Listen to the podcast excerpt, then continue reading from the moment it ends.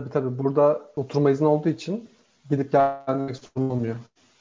Ailem gelip gidemiyor ama ben gidip gelebiliyorum mesela.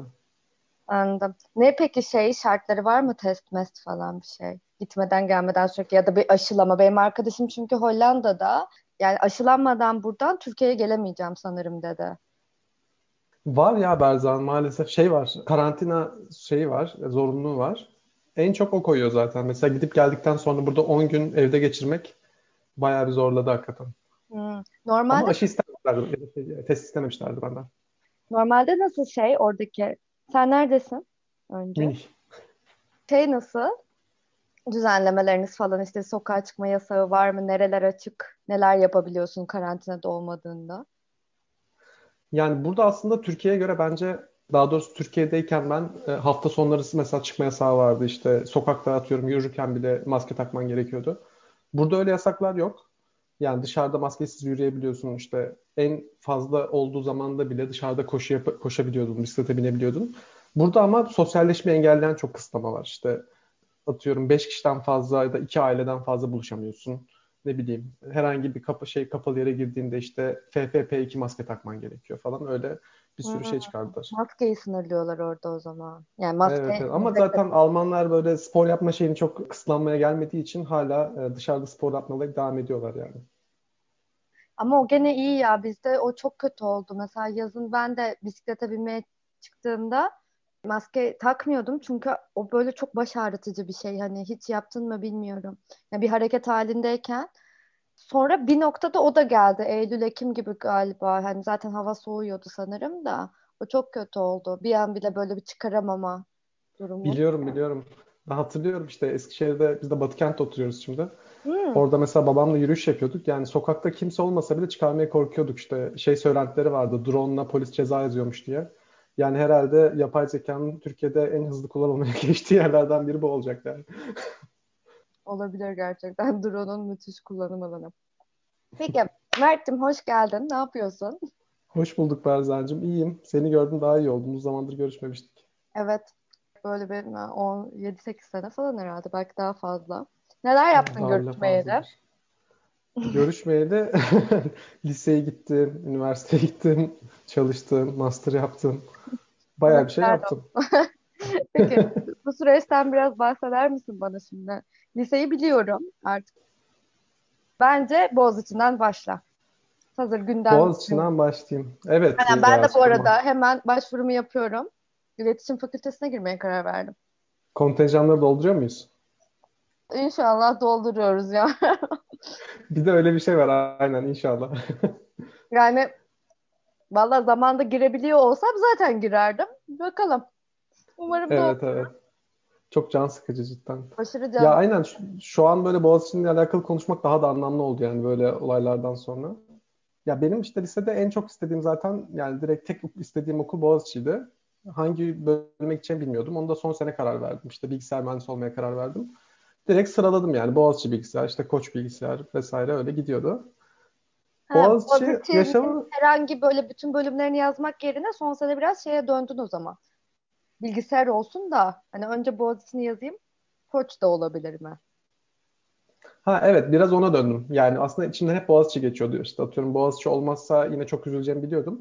Ama son sene başında mesela hiçbir şeye karar vermemiştim. Yani tıp mı okusam, yok işte mühendis mi olsam, mühendisse ne mühendisi vesaire. Yani o kadar büyük kafa karışıklığı olunca dedim böyle olmayacak bu yani. Hani motive de olamıyordum çalışmaya. Dedim bari bir şeye karar vereyim. Ondan sonra hani en azından belli olsun falan. Sonra biraz böyle sanki bilgisayar mühendisi olmak için doğmuş gibi bir liste yaptım yani. Boğaziçi bilgisayar, Koç bilgisayar vesaire. Güzel de oldu yani. Boğaziçi olduğu daha güzel oldu. Yani bilgisayar mühendisliği olmasaydım da çok bir şey olmazmış. Ama Boğaziçi'de olmasaydım hakikaten üzülürmüşüm yani. Onu fark, et, İlk fark ettim. tercihine girdin o zaman. Hı hı. Nasıl Evet. geçti üniversite hayatın? Tabii bu dediğimiz 2010-2015 arası değil mi? Uzattın mı sen? Uzattım. Bir sene uzattım. 2016'da mezun oldum. İyi yapmışsın. Nasıl geçti? Yani hazırlık senesi inanılmaz zaten böyle rahat. İşte hazırlığı atlama sınavına girmedim. Bir sene annemlere de söylemiştim yani. atlarım diye mi? Evet, ben dedim yani şey yatacağım bir sene. Bana ellemeyin. Hazırlığı işte advanced olarak yaptım. Öyle olunca zaten rahattı. Bir de Kilios'a gitmek istemedim böyle. Bebe bebek kampüste kalmak istedim. İşte orada daha öğrenci grupları falan var diye. İstanbul'u tanıyarak işte inanılmaz eğlenceli geçti. Bir sürü insanla tanıştım. İşte durmadan dışarılardayım falan filan. Böyle çok sosyal bir çevrede geçti yani. Hı hı. Özellikle ilk birkaç senesi.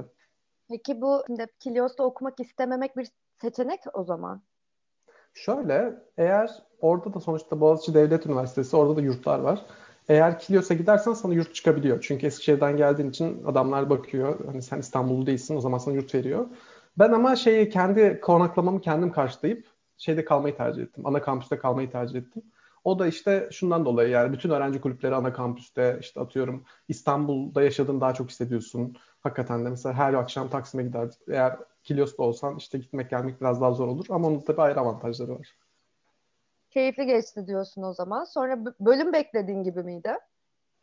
Bölüm aslında biraz beklemediğim gibiydi. yani ben şöyle diye düşünüyordum. Hani bilgisayar mühendisi niye? Çünkü işte matematiği seviyorum. Teknoloji ilerliyor. İşte geleceği de parlak olduğunu zaten herhangi bir gazete açsan görürsün. Tamam demek ki güzel bir tercih olur gibi. Ben yalnız şunu beklemiyordum. Böyle üniversiteye gelir gelmez insanların işte ben işte 5 yaşından beri robot yapıyorum. Yok işte lisede bilgisayar olimpiyatlarında işte madalya aldım.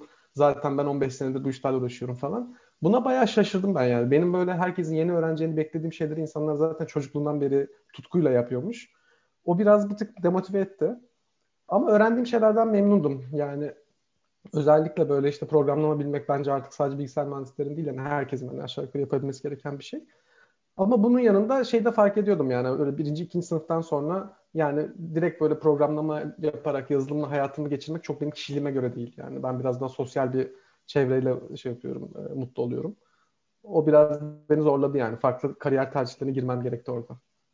Ya üniversite tercihi seni tatmin etti ama, değil mi? Üniversite tercihi kesinlikle tatmin etti. Yani bir daha dünyaya gelsem kesinlikle o anki eski Boğaziçi haliyle olursa orada okumayı kesinlikle isterim. Ha bölüm konusunda ekonomi okumak isterdim herhalde ya. Değiştirecek olsam bilgisayar yerine ekonomi isterdim sanırım. Anladım, evet. Daha sosyal bir bölüm olabilir gerçekten.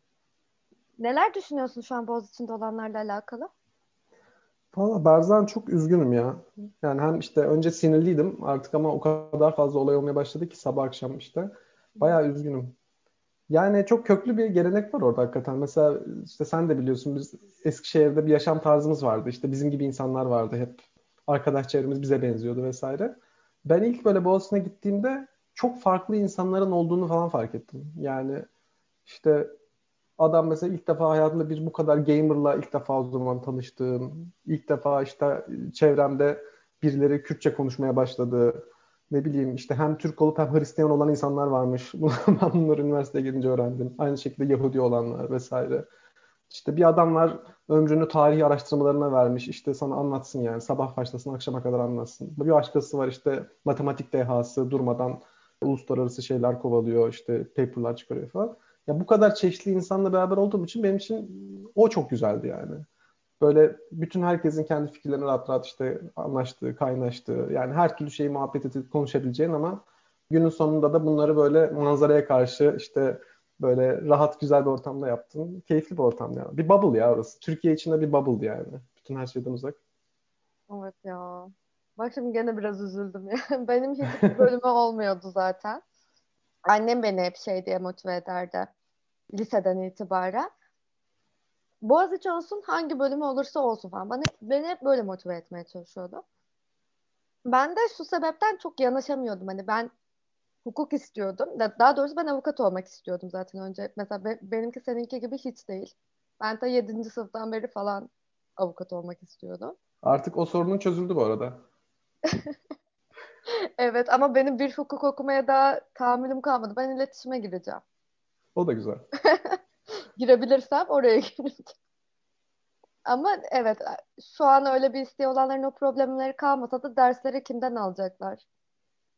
Yani bilmiyorum. Sadece adı mı kalacak oranın? En evet, evet. Konuda. Umarım... Sen sadece hukuk okuyacağından mı emindin? Neresi ben, olacağından emin değildin? Ben hukuk okuyacağımdan çok eminken bu arada ilk girdiğim üniversitede hukukta değildim. Değil mi? Evet öyle hatırlıyorum ben de aslında. Demek ki bu kadar şey olmamak gerekiyor. Ama şey şeyi demek istiyorum. Gerçekten böyle bir şey. Benim annem de çok Boğaziçi istemiş zamanında. Onun oluyormuş bu arada ama bir şekilde böyle bir onun kendi annesinin bir yönlendirmesi falan araya sıkıştırdığı bir okula girmek zorunda kalmış Boğaziçi sosyoloji yerine. Onun çok içinde kalmış. Bana aynı şekilde diretti diretti. Ben de yazmadım bu arada ama zaten olmuyordu. Yani hani olsa sonradan ben üniversiteye bir ziyarete gittim bir arkadaşıma. Böyle bir iki damla yaş aktı böyle. Olsa mıydı acaba falan diye. Benim birçok arkadaşım vardı öyle. Mesela işte dışarıdan olmasına rağmen ortamı çok seviyordu. Artık insanlar mesela diğer arkadaşlarım onu da Boğaziçi zannediyordu. İşte sen hangi bölümdensin falan Haber diye sorduğunda şaşırıyorlardı. Evet. Öyle gelip gidiyor muydun sen de? O kadar sık değil aslında ya. Ben yani totalde maalesef iki üç kere gelebilmişimdir. Ama çok güzeldi.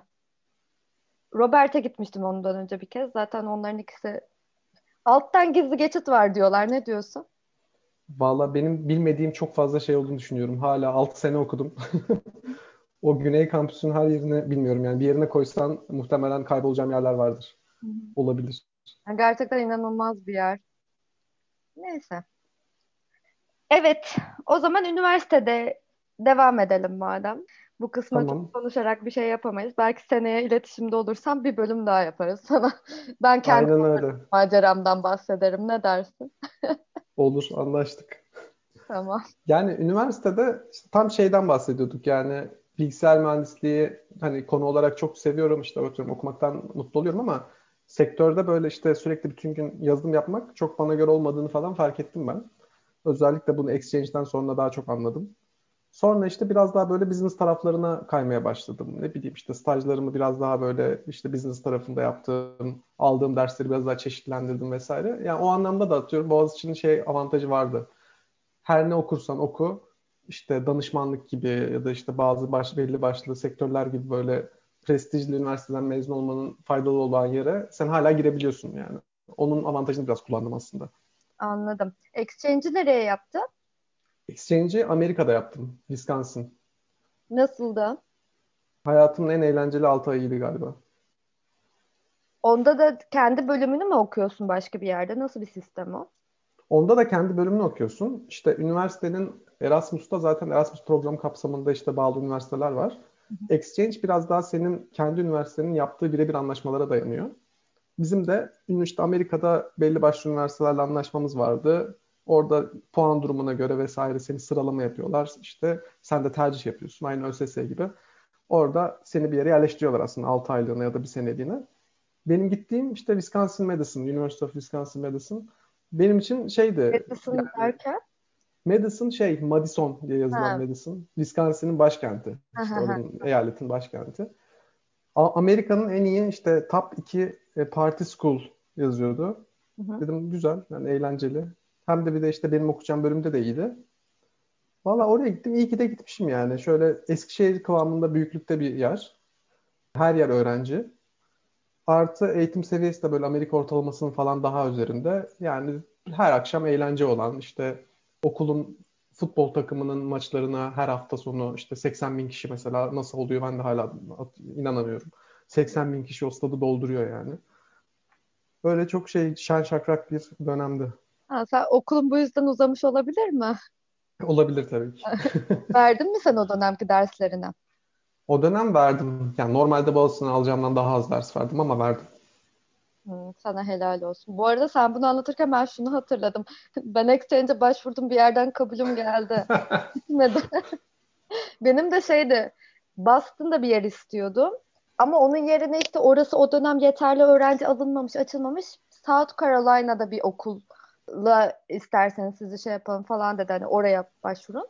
Ama bunun bu- dönüşünü bana çok geç yaptılar. Ha- Halbuki ben daha da sevinmiştim aslında. Aa iyi burası da güzel, daha sıcak falan diye Sen düşünüyorum. South Carolina'ya mı gidecektin? Evet. Benim aslında Boston olmuştu. Boston'da, Hı hı. Massachusetts sanırım. Süper. Oradan kabul gelmişti. Ben de oradan hani bekliyorum hani neler gerekecek bana dönüş yapsınlar falan filan. Bana çok geç bir şekilde Massachusetts bu sene de öğrenci almıyor sizin okuldan. Sizin bir alt tercihiniz siz işte South Carolina. Buraya versek olmaz mı gibi. Evet ama bunu o kadar geç söylediler ki şöyle bir durum oluştu. Benim 3 gün içinde hesabımda 17 bin dolar göstermem gerekiyor yoksa süre bitiyor gibi. Aa, anladım. Evet. Öyle olunca bir daha gidemedin. Ailece şöyle bir oturduk düşündük dedik ki biz bunu yapamayacağız. Yani bir sonraki dönem falan tekrar başvurmadın o zaman. Benim son senemdi. Son senemin ilk dönemiydi. İkinci döneminde de hadi dedim hani şey yapmayayım. Bir daha bir daha uzatıp. Hı hı. Bir de bizde şey var hani sen gene saydırmışsın ama bizim bölüm çok daha böyle ulusal bir bölüm ya her ülkenin kendine göre. Hatta Amerika'da her eyaletin kendine göre. Evet doğru. Kaydıramayacaktım ben hiçbir dersim hani otomatik bir şekilde uzatacaktı. Ben de orada olmayınca gitmedim. İçimde Şanssızlık kaldı. olmuş biraz. Evet evet. Zaten daha çok turistik bir gezi gibi oluyor yani. Hani orada gidip de işte çok ders dinlediğini kimsenin zannetmiyorum. Genelde işte yeni evet. bir ülkeye gitme, orada işte arkadaşlar edinme, eğlenme falan, yeni yerler görme. Sadece o aslında yani. Daha sonra da gitsen bir ara kalsan mesela bence şey yapar, onu karşılar yani. Umarım diyelim. Gittin 6 ay Amerika'da. Döndün. Döndüğünde kaçıncı sınıftaydın? Döndüğümde kaçıncı sınıftaydım? Herhalde üçüncü sınıftaydım. Hı hı. Biraz Sonra uzattığım için karıştı o yıllar. Sonra yani baktım şey staj falan yapmam gerekiyor ama işte çok da canım istemiyor yani Türkiye'de işte bir yerde oturup yazılım yapmayı. Dedim hani gezmeyi seviyorum, yeni yerler işte görmeyi seviyorum, yurt dışına gitmeyi falan. Bari dedim stajlarımı ona yedireyim. İşte bir sen biraz yazılıma kaydın o zaman yani bilgisayar mühendisliğinden. Birazcık alanını buldun mu? yani aslında bilgisayar mühendisliği zaten çoğunlukla yazılımla uğraşıyor. Ya ben oradan biraz uzaklaştım. Biraz daha işin işte business tarafına falan gitmek istedim ama zorunlu stajlarım vardı. Öyle olunca ben de tane öğret işte hocayla görüştüm bölümden. O onun bir tanıdığı varmış vesaire. Öyle öyle bir tane stajımı işte İspanya'da yaptım, Barcelona'da. Orada bir dört ay yazı geçirdim kafadan. İşte başka bir stajı Bunlar Berlin'de yaptım. göstermelik mi oluyor? Bir şeyler de öğreniyor musun? Hani Ya bir şeyler öğreniyorum. Yani şu an onlar çok işime yaradı mı tartışılır ama orada bir şeyler yaptım tabii ki. Ama çok keyifliydi ya. Barcelona'da özellikle yani üniversitede yapmıştım işte stajımı. Oradaki hoca mesela işte parmak arası terliğiyle okula geliyordu. Saat dört buçukta çıkıp her gün plaj havlusuyla plaja gidiyordu falan yani öyle bir yaşam. Öyle olunca biz de hemen ona adapte olduk. Ben de orada işte biraz çalışıp ondan sonra akşamları eğleniyordum. Gündüz geç başlıyordum çalışmaya falan. Rahat baya. İngilizceydi o zaman bunları. Evet evet İngilizce. Sonra Sonra mezun oldum. Mezun olduktan sonra yönetim danışmanlığı yapmaya başladım. İşte bu management consulting denilen. Türkiye'de mi? Türkiye'de, İstanbul'da. Ofis İstanbul'daydı. Orada böyle bir 15 kişi beraber alıyorlardı. Bir işte ilan gibi bir şey vardı Boğaziçi'nde. Sonra onun eventine katıldım. Oradan işte görüşmeler vesaire vesaire. Birçok yere başvurmuştum. Birçoğu olmamıştı zaten. Yani o, o ara kimsenin ne yapacağı belli değil. Sonra bunu bayağı istiyordum. Görüşmelerin hazırlandım vesaire. Sonra girdim. İyi ki de girmişim yani. O hakikaten hayatım böyle kendi sevdiğim tarzda yaşam devam ettirmemi sağladı. Hı hı. Yani o işte yönetim danışmanlığı şöyle bir iş. Büyük firmalara işte bizim mesela daha finansal sektördeydi. Büyük bankalara vesaire proje yapmak için gidiyorsun. EY falan gibi bir yere mi girdin? Ya EY gibi bir yere yani benziyor olabilir ama EY değil. Hani mesela biraz daha şey ya Mastercard'a girdim aslında. Mastercard'ın da genelde işte bir danışmanlık ayağı var. Yaptığı projeler vesaire genelde bankalar ya da fintech firmaları. İşte fintech dediğim bu finansal startuplar vesaire. Hı hı. Ve e, bir güzel yanı da bütün Avrupa'ya hizmet eden bir ya da resource gönderen bir ofisti. Öyle olunca benim işte bir projem Türkiye'de ise bir projem İngiltere'de, işte Almanya'da, Ukrayna'da vesaire. Böyle sürekli değişiyordu.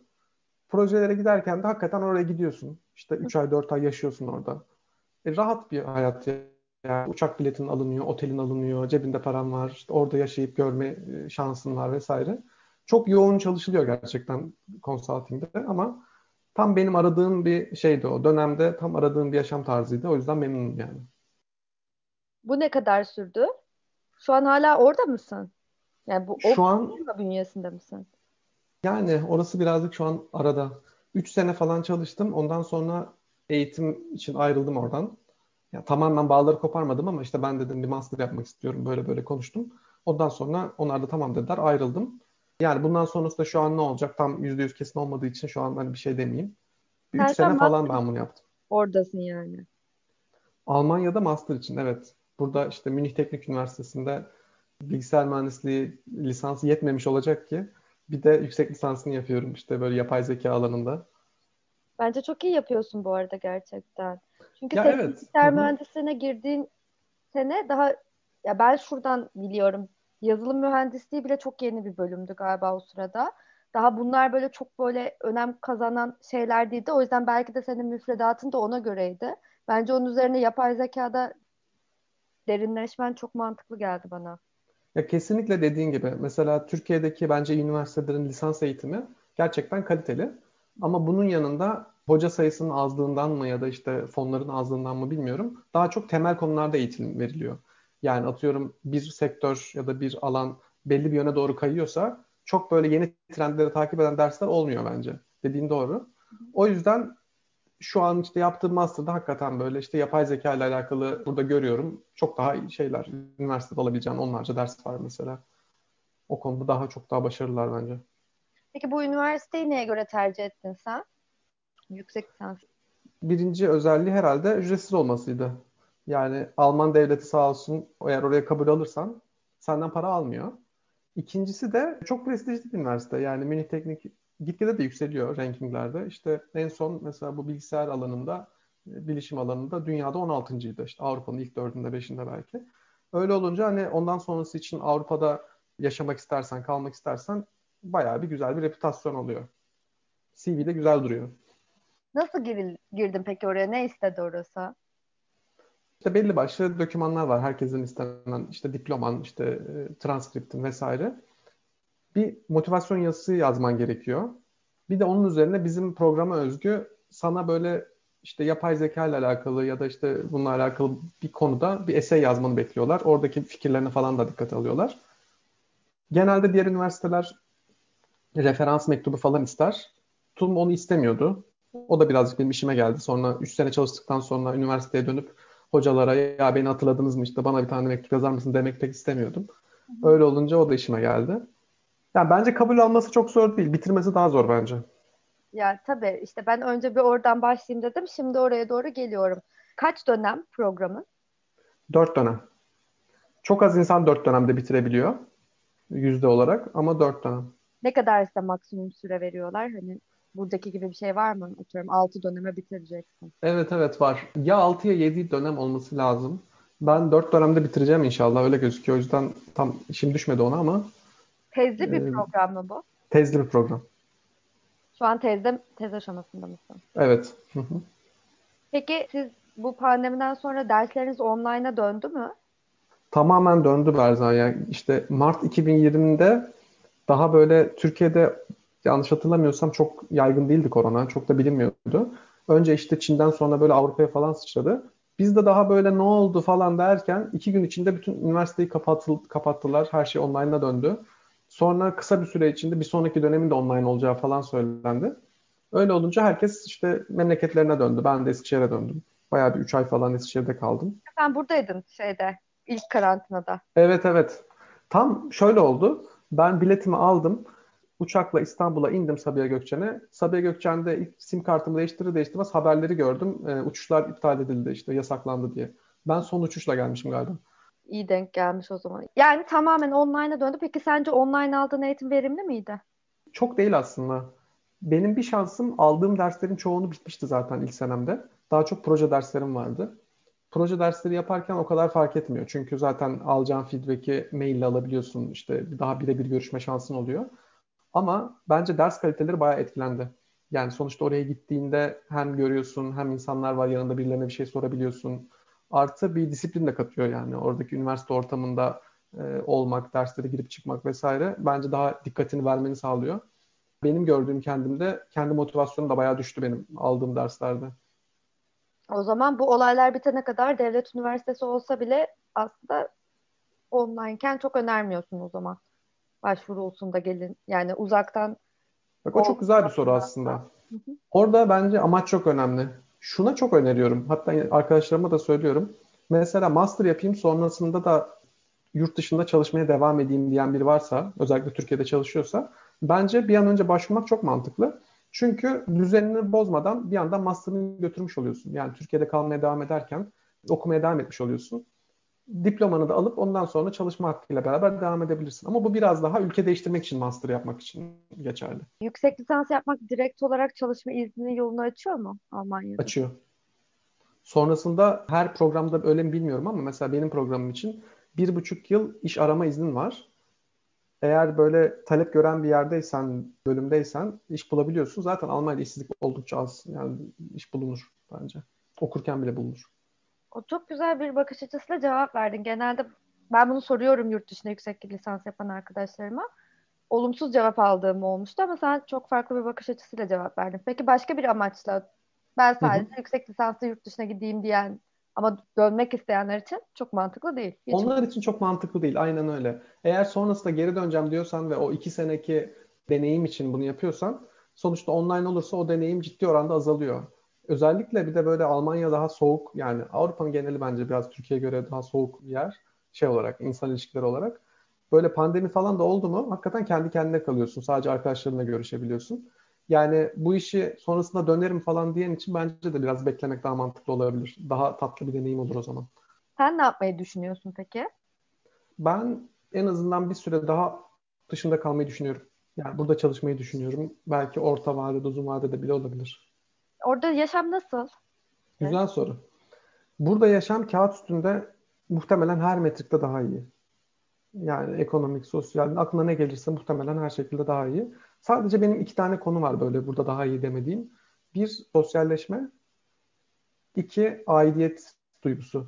Yani sosyalleşme insanın kendini birazcık aşabileceği bir şey. Ya da gideceğin şehre, ülkeye göre biraz değişen bir şey. Mesela İspanya'ya gidiyorsan bunu yaşayacağını zannetmiyorum İtalya'ya. Ya da Almanya'da yaşayabilirsin ama kendin çok sosyalsen ya da burada hali hazırda çok arkadaşın varsa yine bir sorun yaşayacağını zannetmiyorum. Geriye kalıyor aidiyet. O çok çözülecek bir şey değil. Yani sonuçta sen adamların ülkesine gidiyorsun. Onların yaşadığı, doğduğu kültürde doğmamışsın. Her zaman böyle bir şey olacak. Ama o konuda da en azından benim şu an 20'li yaşlardaki bakış açıma göre yani tatillerin oldukça zaten Türkiye'ye gidersin, işte iki ayda bir gidersin, bir ayda bir gidersin istiyorsan vesaire. Ben öyle çok çok büyük problem olarak görmüyorum yani kendim için.